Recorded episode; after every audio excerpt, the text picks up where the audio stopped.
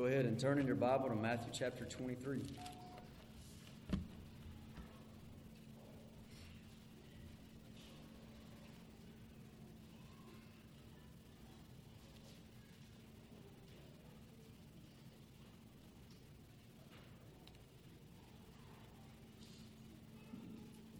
So, as most of you know, we've been coming through the Gospel of Matthew together. Today we start in Matthew 23, verse 37. We're going to aim to make it to chapter 24, verse 2. Let's read this passage and then we'll pray. Matthew 23, verse 37. O Jerusalem, Jerusalem, the city that kills the prophets and stones those who are sent to it. How often I would have gathered your children together as a hen gathers her brood under her wings, and you were not willing. See, your house is left to you desolate. For I tell you, you will not see me again until you say, Blessed is he who comes in the name of the Lord. Jesus left the temple and was going away when his disciples came to point out to him the buildings of the temple. But he answered them, You see all these, do you not? Truly I say to you, there will not be left here one stone upon another that will not be thrown down. Let's pray.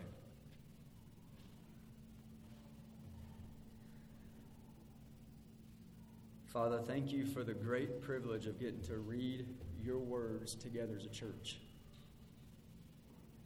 God, I pray we never take it for granted the beauty and the power and the glory of your word.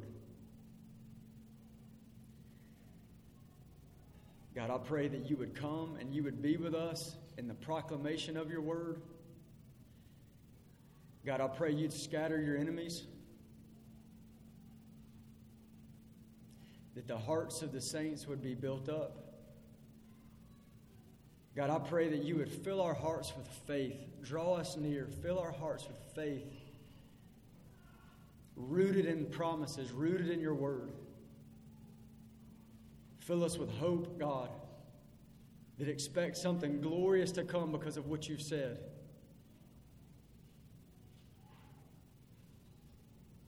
God, give us the warnings that we need to hear. Open our eyes to the commands that you would have us obey. And God, show us Christ. Lord, reveal your glory through the preaching of your word until every heart confesses Christ as Lord. You are Lord, Lord. We praise you. And we ask you to help us in this time. In Jesus' name, amen. All right, we need to talk a bit about the context of our passage uh, before we dig into the meaning of these verses that we just read. So, our passage today, in some ways, is sort of, uh, sort of an end of a section. So we've been in Matthew chapters 21, 22, and 23 for a while now. And this passage today is sort of the end of that section, Matthew chapters 21 through 23. And that section really is about a judgment that's falling on Israel. Jesus pronouncing a judgment that has fallen on Israel. So I want you to think about this section, this context for just a minute.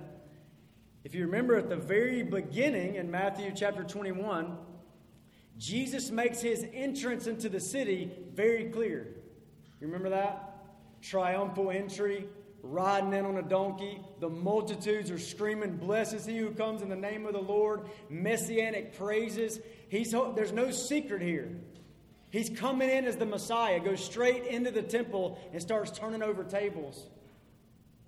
That's how he enters. He clearly enters his city. And then we have a clear exit in the passage we just read just a moment ago. And in his exit of this city, he's pronouncing judgment on it. So a clear entrance in Matthew 21 and a clear final exit in our passage today in Matthew 23 and at the beginning of 24. If you think about the bookends, in the entrance, Jesus cleanses the temple. Remember that? He goes into the temple, turns over tables, he cleanses the temple. And then by the time you get to our passage today, he's proclaiming the temple as forsaken, as desolate, as empty, as abandoned. It's the beginning, it's the end. This section, Matthew 21 through 23, it has bookends of that messianic praise, right? He's coming in. Blessed is he who comes in the name of the Lord. That's what the crowds are screaming. And then what do we have at the very last verse of chapter 23? The last thing he says to Israel. And we've got, You won't see me again until you say, Blessed is he who comes in the name of the Lord. So you have this messianic psalm. And in that psalm, you've got He's the stone that the builders rejected and became the chief cornerstone. You got that psalm quoted on both sides of this section, Matthew 21 through 23. So I want you to understand from that something very, very important. If you don't get this, you might have missed the last few chapters of the Gospel of Matthew. I want you to understand something very, very important. This section of Scripture, Matthew 21 through 23, is not just Jesus rebuking a bunch of evil men. It is that. He does rebuke and correct a lot of bad men. But it's not merely that. But what we see in this section is something bigger, something that you don't need to miss if you're really going to understand this passage. Jesus is bringing down a curse on Israel, a judgment is falling on Israel. Israel is about to enter in to what the Apostle Paul if you go read Romans 9 through 11, and we'll go there uh, later on, Romans 9 through 11, uh, Paul the Apostle is reflecting on what happens to Israel. And they're about to enter into, through Jesus' pronouncement of judgment, they're entering into what Paul in Romans 9 through 11 calls a blinding, a hardening. A partial hardening is happening in Israel. And that's the way he talks about it in Romans chapter 11. Well, that's coming down on Israel and that's what we read about in Matthew 21 through 23. Now, this has been referenced throughout the entire section, but I want to just give you a few examples to remind you. So, Matthew 21 through 23, not just Jesus rebuking bad men, but Jesus bringing down a curse on Israel. And I want you to see some examples of why you should understand it that way. Do you remember the cursing of the fig tree? When he first enters into this city, he enters into Jerusalem, Matthew 21, verse 18 and 19, Jesus curses the fig tree, may fruit never come from you again. And Israel is that fig tree that is being cursed. If you remember the parables that Jesus spoke to the, as, he, as he had this conflict with the Pharisees and scribes and the leaders of the Jewish people, as he had this conflict, he kept giving these parables that referenced a vineyard. And you remember how clearly those parables pointed back to the vineyard of Isaiah chapter 5. You remember you go read Isaiah 5, and there's all these parallels that you got a parable about a vineyard, which represents Israel. And then you've got in, in Isaiah 5 these woe to you, woe to you, woe to you, just like Jesus did in Matthew 23. We read that last week. You've got these parallels. So, what happened in Isaiah, what was pronounced in Isaiah 5, Jesus is about to bring it down on the vineyard. And what do we see in Isaiah 5, verse 10 and 11? He says he's about to lay waste to the vineyard. And the vineyard is the people of Israel. If you remember the parable of the tenants, this is again in Matthew chapter 21. There's this patience of, of a messenger was sent and they killed him, and another messenger was sent and they, and they beat him down, and another messenger was sent. These were the prophets that have been sent to Israel again and again and again. But when he sends the Son, and they murder the son, the patience is over. The patience is over, and the judgment comes. Matthew chapter 21, verse 43, coming off the backside of that parable, it says it like this. Just listen to this carefully. Therefore, I tell you the kingdom of God will be taken away from you and given to a people producing its fruits. That's happening in Matthew 21 through, 21 through 23. The kingdom of God's being ripped from you, Israel. It's going to be given to a people that will bear its fruits.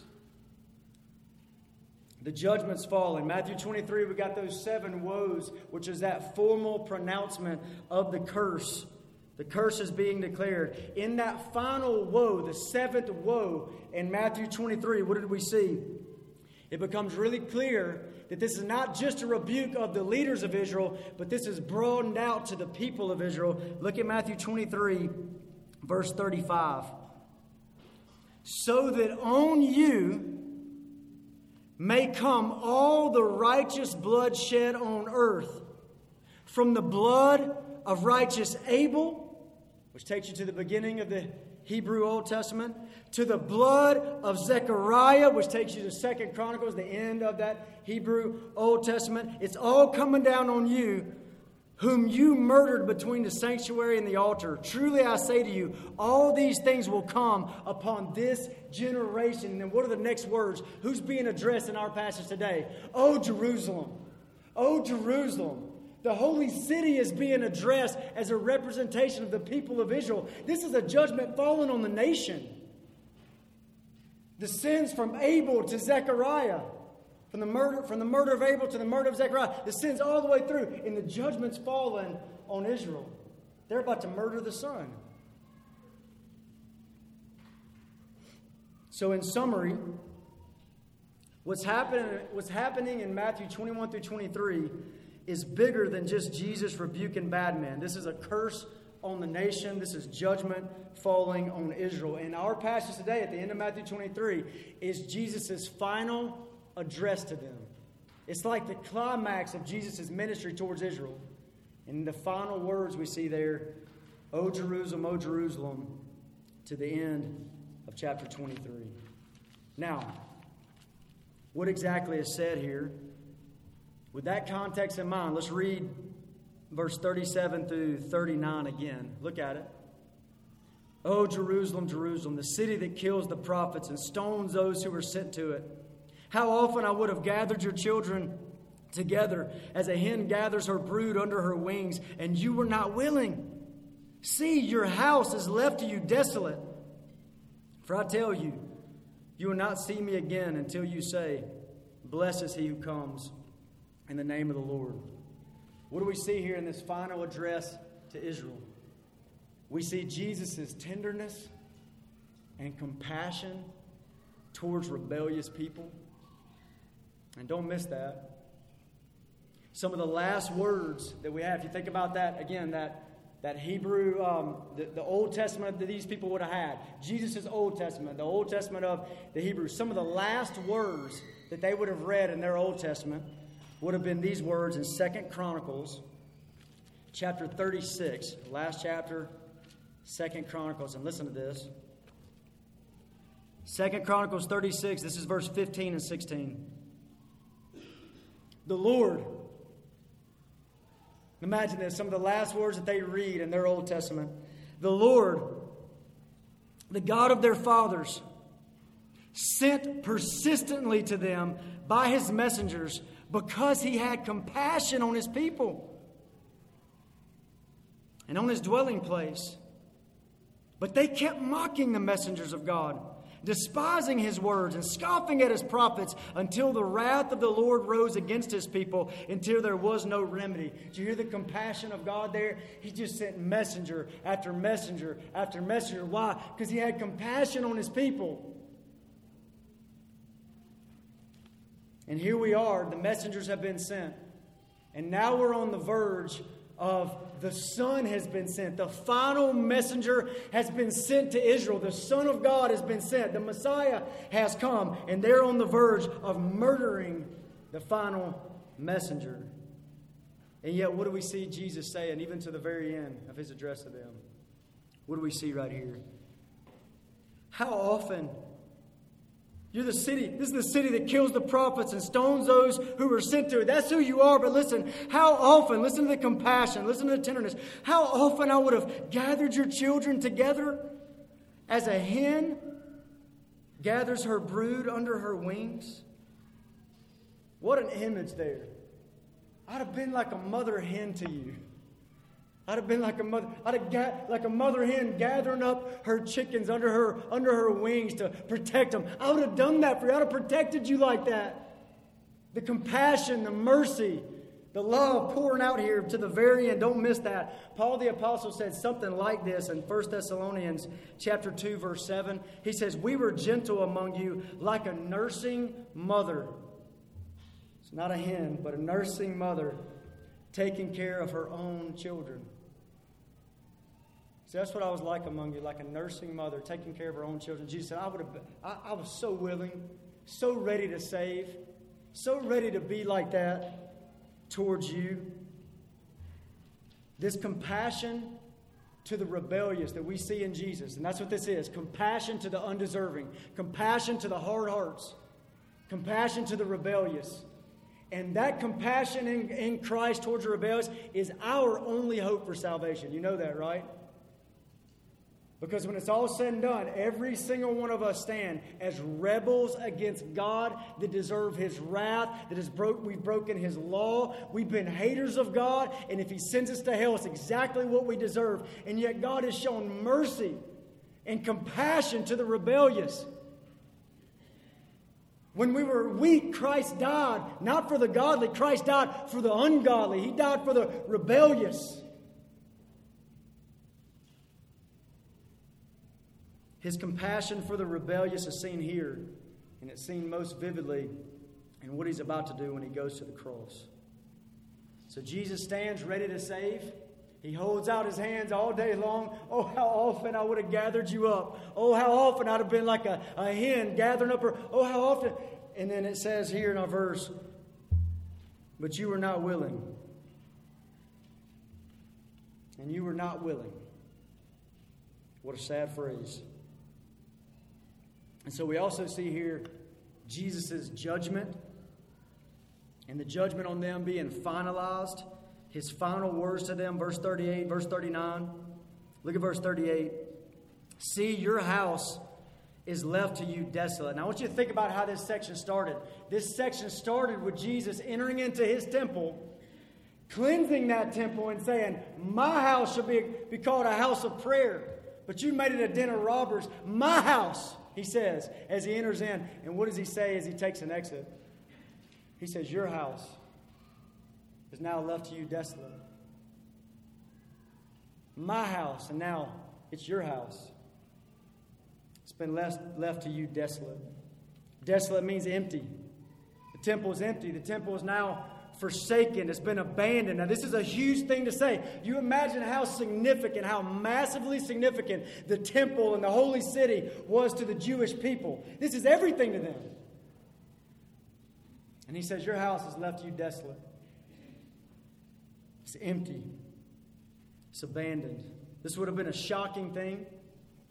In fact, when we get to chapter 24, probably the disciples are pretty shocked, right? And we see them look at Jesus and say, Jesus, you see all these, they're still talking about all these stones. Look how beautiful all these stones are in these buildings, in this city, in this temple. It's like they're shocked that Jesus would say something, think, Your house has left you desolate? Now, why is it left desolate? Look at verse 39. Why is it left desolate? For I tell you, for, so there it is.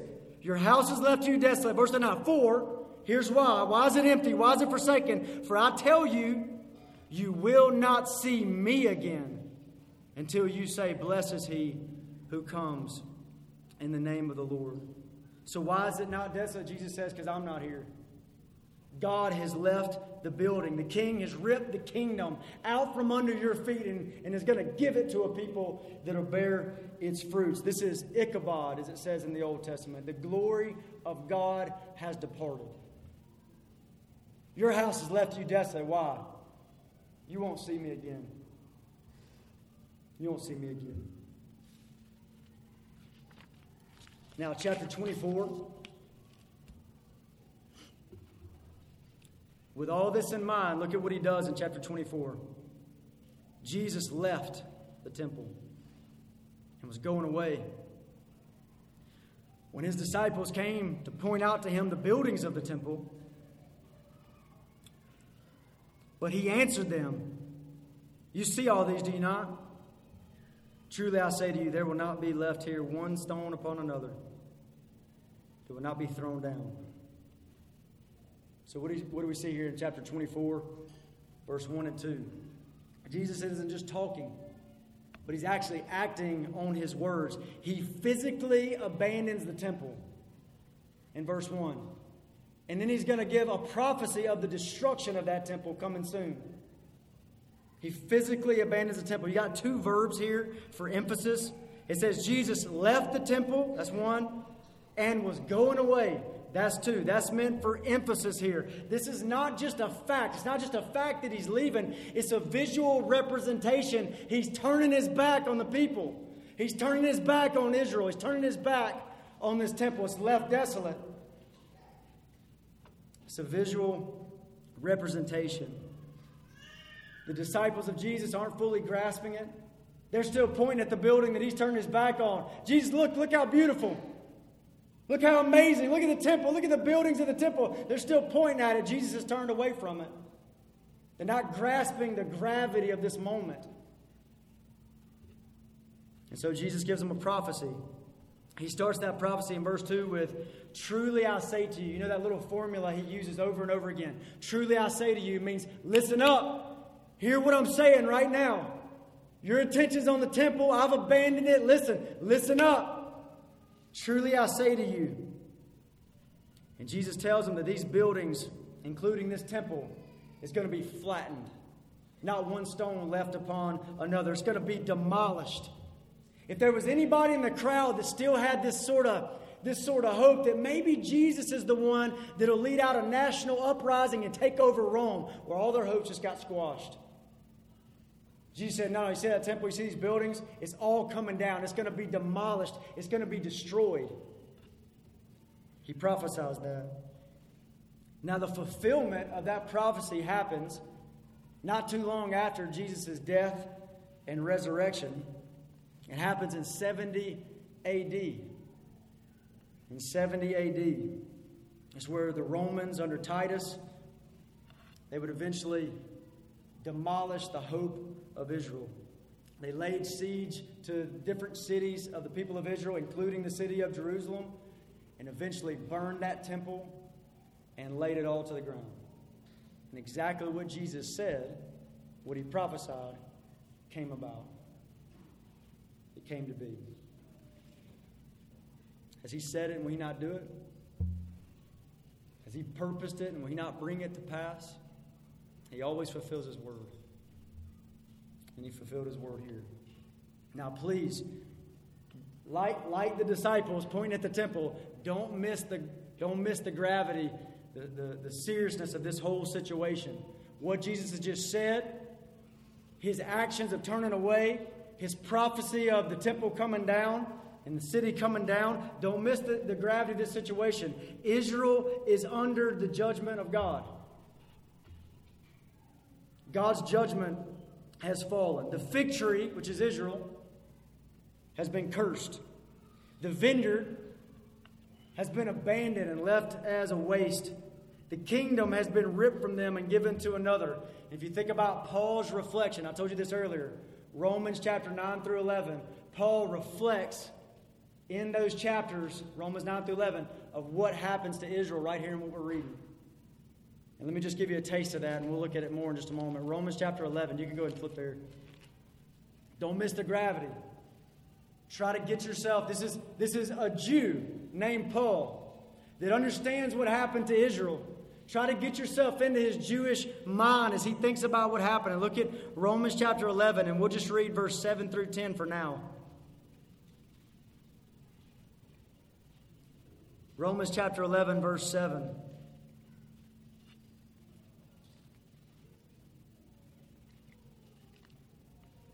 Think about what's happened to Israel in our passage in Matthew. Verse 7 What then? Israel failed to obtain what it was seeking. The elect obtained it. He's just been talking about a small remnant out of Israel, the elect out of Israel that would be saved. It's that small remnant. The elect obtained it, but the rest were hardened. This is what's happening in our passage when that proclamation, your house is left to you desolate, the temple's coming down, not one stone left upon another. The, the rest were hardened. This is a hardening of Israel. Look at the verse quoted God gave them a spirit of stupor, eyes that would not see. This is Israel being blinded. Many commentators have called this a judicial blinding of Israel, and ears that would not hear. They're being made deaf down to this very day. And David says, Let their table become a snare and a trap, stumbling block and a retribution for them. Let their eyes be darkened. That's blindness, so that they cannot see and bend their backs forever. How does Paul view what's happening in the passage we're in in Matthew? A hardening has come, a blindness on Israel, so that they cannot see. It's the judgment and the curse of God. Now, quick review, and I want to do something to try to help us see some parallels between our passage in Matthew and Romans chapter 9 through 11. So, quick review Matthew chapter 23, verse 37 through chapter 24, verse 2, judgment has fallen on Israel. And as I've referenced several times, Romans 9 through 11, Paul the Apostle is reflecting back on what happened to his nation. He's an Israelite. And what happened to his nation. And so I want to highlight three points now that we can see both in our passage in Matthew clearly, and you can see clearly in Paul's reflection of that in Romans 9 through 11. I just want to highlight three points and hope that our souls would be encouraged from them. Number one is compassion to the hardened. Compassion to the hardened. So, again, if you read Romans 11, verse 7, he says what happened to Israel was a hardening. If you read Romans 11, verse 25, he calls it a partial hardening because not everybody in Israel was hardened, but there was a remnant like Paul, like Peter, like John that were saved.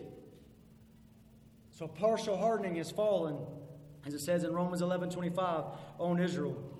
And so think about Matthew 23, our passage.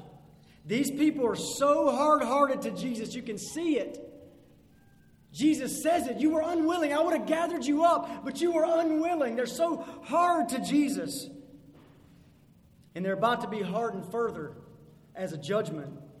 And yet, and yet, what did we see in Jesus, right? What did we see? How to gather you up. I mean, there, there's not more affectionate words coming from the mouth of Jesus in all the New Testament. I would have gathered you up like a, like a, you see the compassion, like a hen with its brood on its wing. That's what I would have done for you. It's compassion to the hardened. The mercy of God towards them is clear. God did not automatically rip the gospel from them, but you read the book of Acts, and the gospel is still being proclaimed to these hardened people, these people under the judgment of God. The gospel is still being proclaimed to them. A remnant is being saved, souls are being saved. God is so merciful to them. Christ is so compassionate, even to the hardened. And yet, the nation as a whole never accepted Jesus as their Messiah. And we're called, and this is what this is my first first thing I want to highlight. We're called to imitate Jesus in his compassion towards the hardened. And one reason I say that is because we should imitate Jesus in all of his ways of compassion and love, right? But I say that from Romans 9 through 11 because that's exactly what Paul did. Go to Romans chapter 9, verse 1. Paul imitated Jesus in his compassion towards the hardened. Look at Romans chapter 9, verse 1. Try to feel his compassion here. I'm speaking the truth in Christ. I'm not lying. My conscience bears, bears me witness in the Holy Spirit that I have great sorrow and unceasing anguish in my heart. What's making him so sorrowful? What's, what's producing this unceasing anguish that's in his heart that he's expressing? What's producing that? Look at it. For I could wish that I myself were accursed and cut off from Christ for the sake of my brothers, my kinsmen, according to the flesh. They're Israelites. And he goes on to describe them. Do you see the compassion? He knows that they're hard hearted. He's been one of them. He knows that they've come under this hardening, this partial hardening. He knows that. He's, he's, oh, I've got this unceasing anguish. I've got this sorrow in my soul. I wish I could be cut off for the sake of their salvation. There's compassion for the hardened. Look at chapter 10, verse 1. Brothers, my heart's desire and prayer to God for them, talking about Israel, my heart's desire and prayer to God for them is that they may be saved. Longing for salvation. How often I would have gathered you up like a hen, her brood under her wing. I want them to be saved. It's my heart's desire. I'm praying for it. It's compassion towards the hardened. And, brothers and sisters, we need to imitate this like Paul imitated Christ. Imitate Paul as Paul imitates Christ. Do you know any hardened sinners? Maybe you don't know any Jews that are right now under that partial hardening. Maybe you do. But do you know people that just seem so hardened to the gospel of Jesus? And they're so hardened to you because you represent Christ to them. Do you know anybody like that? Have you written these people off? Have you stopped praying for them? Have you stopped sharing the gospel with them? Jesus says, Oh, you have little faith. Oh, you have little faith. Imitate Jesus, imitate Paul. How often I would have gathered your children together as a hen gathers her broods under her wings. Oh, I have unceasing anguish in my soul. Those hardened sinners, they seem so far away from Him. I want them to be saved. It's my heart's desire. It's my prayer. Have you lost that? Don't lose that toward them. Who's the hardened sinner that comes to your mind? Be full of compassion like Christ, like Paul. The greatest soul winners are those who have this compassion towards the hardened. Second thing I want to highlight here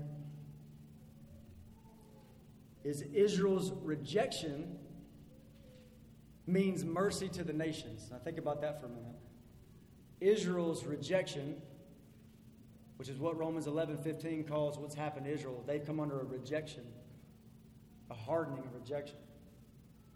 Israel's rejection means mercy to the nations. Now, if you look at Romans 11 25, it calls this a mystery. It says this is a mystery. You read Romans 11, 33 through 36, he says, Oh man, the riches and the wisdom of God. How, how far of his ways past our understanding? Man, this is a this is a mystery. Israel's failure, again, something that it calls it in Romans 11, Israel's failure means riches for the nations. Israel's failure produces reconciliation for the Gentile nations. God, in His mysterious wisdom, has taken that fruitless vineyard and even in judgment made it to bear fruit into the nations. This is sovereign control over all things. Israel's rejection means mercy to the nations. I want us to think about that for a minute. Look at it in verse chapter 11. So Romans 11. Look at verse 11 and 12. So I ask, did they stumble? That's talking about Israel. Did Israel stumble? Did they stumble in order that they might fall? When Israel fell, when they rejected their Messiah and they come under the curse of God, when that happened, why? Did they do that just so they might fall? Is that the only point? Is that the end of it? And he says, by no means. Rather, through their trespass, salvation has come to the Gentiles. Don't miss that. Through Israel's trespass, salvation has come to the Gentile nations so as to make Israel jealous. Now, if their trespass means riches for the world, isn't that beautiful? What happened to Israel, the rejection of Israel, means riches for the world. Oh, it's a mystery. Don't ask me to explain it too deeply. It's a mystery. L- listen to the next phrase. And if their failure means riches for the Gentiles, do you see that connection? Israel's rejection means mercy to the nations. Look at verse 15. For if their rejection, that's Israel's rejection, if their rejection means reconciliation of the world, so we're reading Matthew 23 and we're going, man, God's bringing down the curse. He's bringing down the judgment. What's going on here? And God, in His sovereign goodness and grace, is saying, even in that means riches for the world, means gospel to the nations. This is a reminder to us that Israel rejecting their Messiah does not mean God's word has failed. Israel rejecting their Messiah does not mean God's word has failed. In fact, that's the exact question that Paul asked in Romans 9, verse 4 through 6. Look at it. Look at Romans 9, verse 4. Look at it. Look at it here. They are Israelites, talking about Israel. And to them belong the adoption, the glory, the covenants, the giving of the law the worship and the promises. To them belong the patriarchs, and from their race, according to the flesh, is the Christ, who is God over all. Blessed forever. Amen. So he's talking about Israel, and then look at verse 6. But it is not as though the word of God has failed. Israel rejected their Messiah. Does it mean the Word of God has failed? He says, it's not as though the Word of God has failed. And he goes on to make it really plain that there's a true Israel that involves, that, that includes that remnant saved from Israel and remnants from every nation, tribe, and tongue, which is the true Israel of God. It's not as if the Word of God has failed. The plan has always been about the nations. It's never just been about Israel. It's not, it's not as they rejected their Messiah and they come under judgment, God's using that and it means riches for the Gentiles. That's always been the plan. You can go back to Abraham. The first promise to Abraham about a Messiah coming was that a Messiah was coming to bless all nations. In Genesis chapter 12. So Israel has rejected her Messiah. They murdered the son. Not just the messengers, they murdered the son and they entered into a curse. But this is the ultimate example of what you meant for evil, God meant it for good. To bring it about this day to save many people alive. Genesis chapter 50, verse 20. You meant it for evil, God meant it for good. You rejected the Messiah, you come under the curse, God meant it for good. It means riches for the world. It's a mystery. They crucify the Christ, their Messiah sent to them, and through the death of Jesus Christ, the payment is paid. The blood is shed, and the payment is paid for the sins of a bride from every nation, tribe, and tongue. Now, Jesus is going to go on to refer to this. So, back at, so that's Romans 9 through 11. Back in our passage, Jesus is going to refer to this. Let me just say it quickly. We'll get into it some next week. But the judgment has fallen on Israel. He's turned his back on the temple. He's, he's prophesied that the temple's coming down and the city's going to be flattened. And then he begins to talk. And what does he say in Matthew 24 as you keep reading? One of the first things he says is this gospel of the kingdom will be proclaimed in all the world as a testimony to all the nations, and then the end will come. The judgment on Israel means riches for the Gentile nations.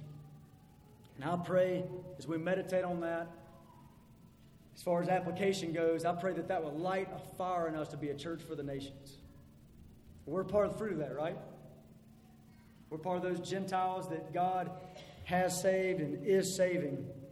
I pray that this will light a fire in us to be a church for the nations. What is the reward of Israel's hardening and Jesus' suffering. What's the reward? It's an all nations reward.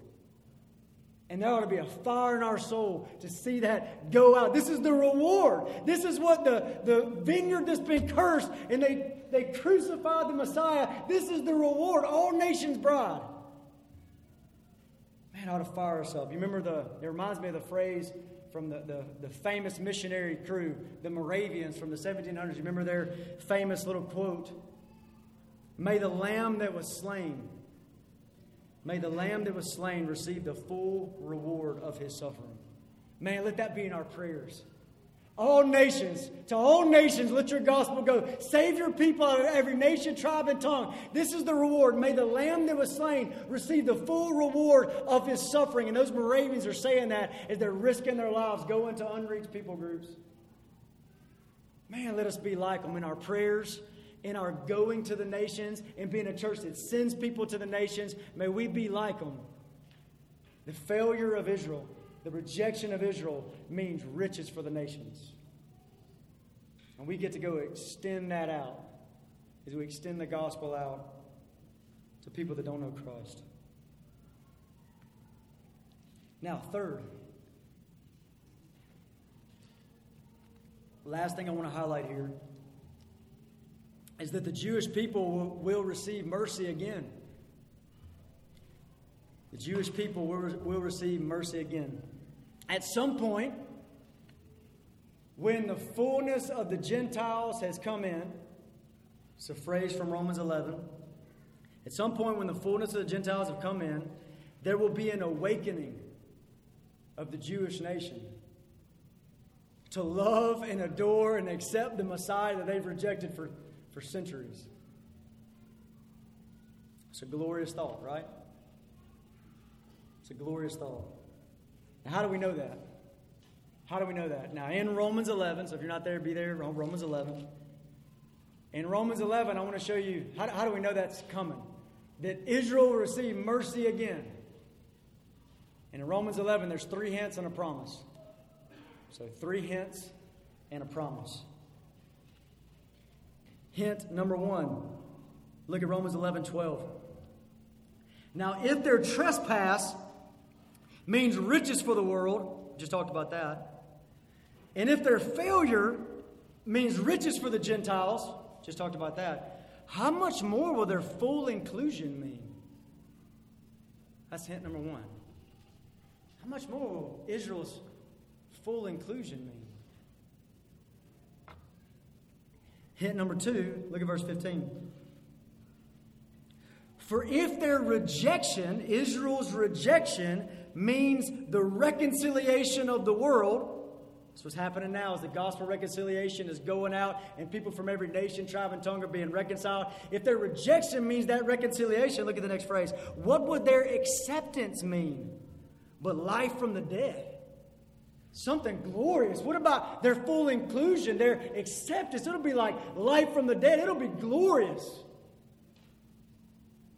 That's hint number one. Hint number two Hint number three, look at verse 23. Now remember, this is right at the end of the section where it says there's like this tree, and Israel, their judgment is like branches being ripped off that tree. They're like their branches that have been ripped off, and then us Gentiles are like these other branches being grafted in, being grafted into that tree. And look at what he says in verse 23 and 24. And even they, speaking about Israel, even they, if they do not continue in their unbelief, will be grafted in. For God has the power to graft them in again. For if you were cut, Gentiles, hey, Gentiles, if you were cut from what is by nature a wild olive tree and grafted contrary to nature into a cultivated olive tree, how much more will these natural branches, Israel, be grafted back into their own olive tree? That's hint number three. And then here comes the promise. It's a glorious thought, right? That nation, mercy being shown to that nation again, them accepting their Messiah, loving their Messiah. Look, look at verse 25 and 26 for the promise. We'll read to verse 27, actually. Look at it. Lest you be wise in your own sight, Gentiles. I do not want you to be unaware of this mystery, brothers.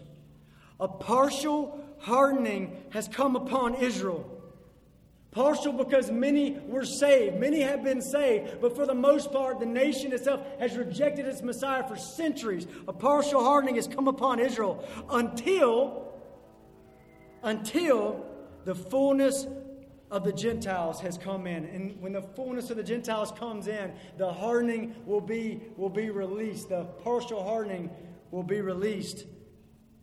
Verse 26, here's the promise. And in this way, all Israel will be saved, as it is written. The deliverer will come from Zion. He will banish ungodliness from Jacob. And this will be my covenant with them when I take away their sins. All Israel will be saved. Obviously, and I mean it, obviously, not meaning every single Israelite is saved. We literally have Jesus in Matthew 23 speaking to Israelites that he says are going to go to hell. But just like the curse that fell on Israel doesn't mean every single Israelite cannot be saved. Peter was saved, Paul was saved, John was saved, James was saved, right? In the same way, when the awakening comes and the full inclusion comes and all Israel will be saved, not that every single Israelite will be, but man, there's going to be an awakening of these people accepting their Messiah, calling him Lord. The Jewish people receive mercy again. If you go down just a little bit,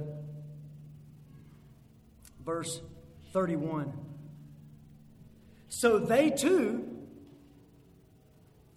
have now been disobedient in order that by the mercy shown to you, excuse me, pause, go back to verse 30. Verse 30.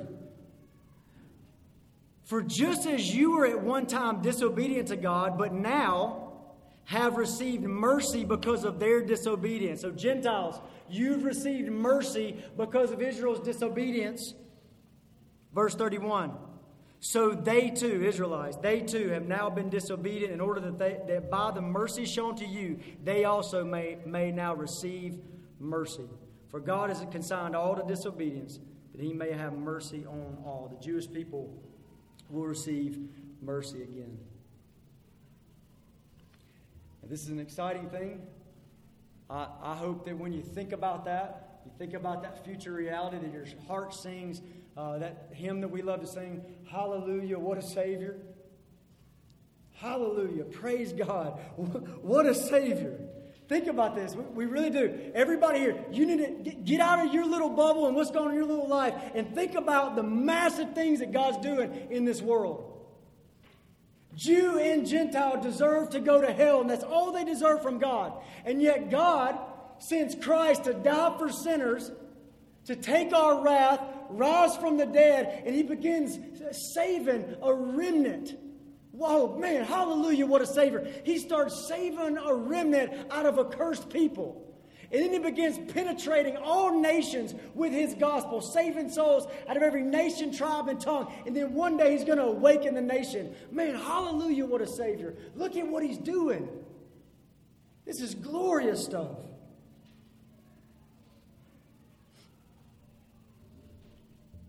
I want to close. I want to close by reading something to you. The excitement I want you to the excitement I want you to feel over our God as a Savior, revealed even in the judgment that He's pouring out on Israel. Our God is a Savior. I, I want to read something to you. This, this may be an example of that. This is, uh, I think most people love to hear John Piper's excitement over God's Word. Most of you like that. And I want this to be contagious to you. I want to read something to you that this is something that John Piper wrote in an article called Pray for Israel. The article is called Pray for Israel.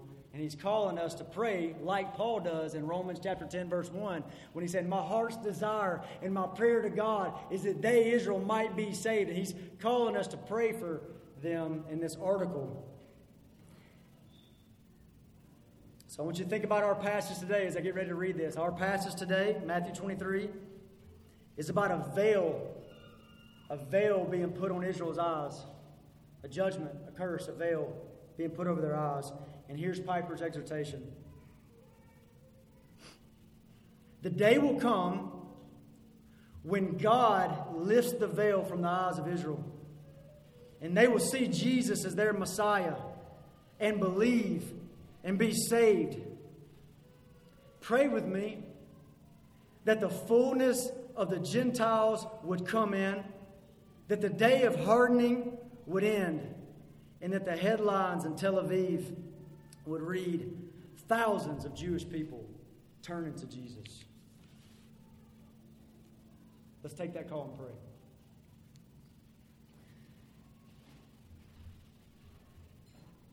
Father, thank you so much for your word. Thank you, God, for hearing us.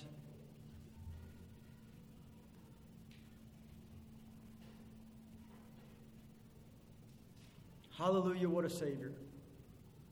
Lord, there's none like you. There's no, there is none, there is no one else to save. No one else can, can be a Savior like you. You and you alone. Our great Savior. And we give you praise, Lord.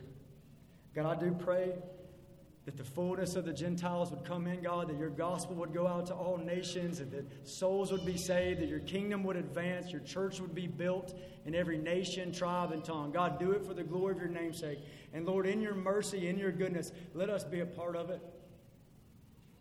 Make us zealous for this, God. Make us, make us passionate, Lord, about your gospel going out. And the lamb that was slain receiving the full reward of his suffering. Make us passionate about it, Lord. God, I pray for the end of the hardening of Israel, God. And that many, Lord, that have been under this partial hardening would bow down finally to you as Lord, to you as their God and their Savior. Do that mighty work, Lord.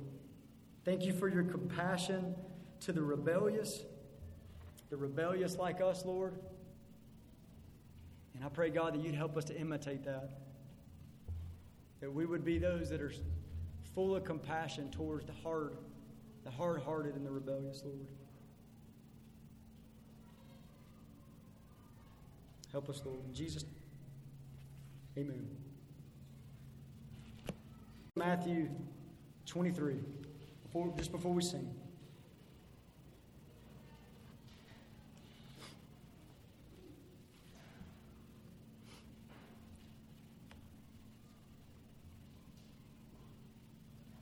Matthew 23, look at verse 39. The stuff we're talking about, about God awakening, bringing about an awakening among the Jewish people. Look at verse 39. Jesus says, For I tell you, you, and this is in the middle of the judgment on Israel, the curse on Israel, you will not see me again until what? Until you say, Blessed is he who comes in the name of the Lord. Isn't that a beautiful thought to think about?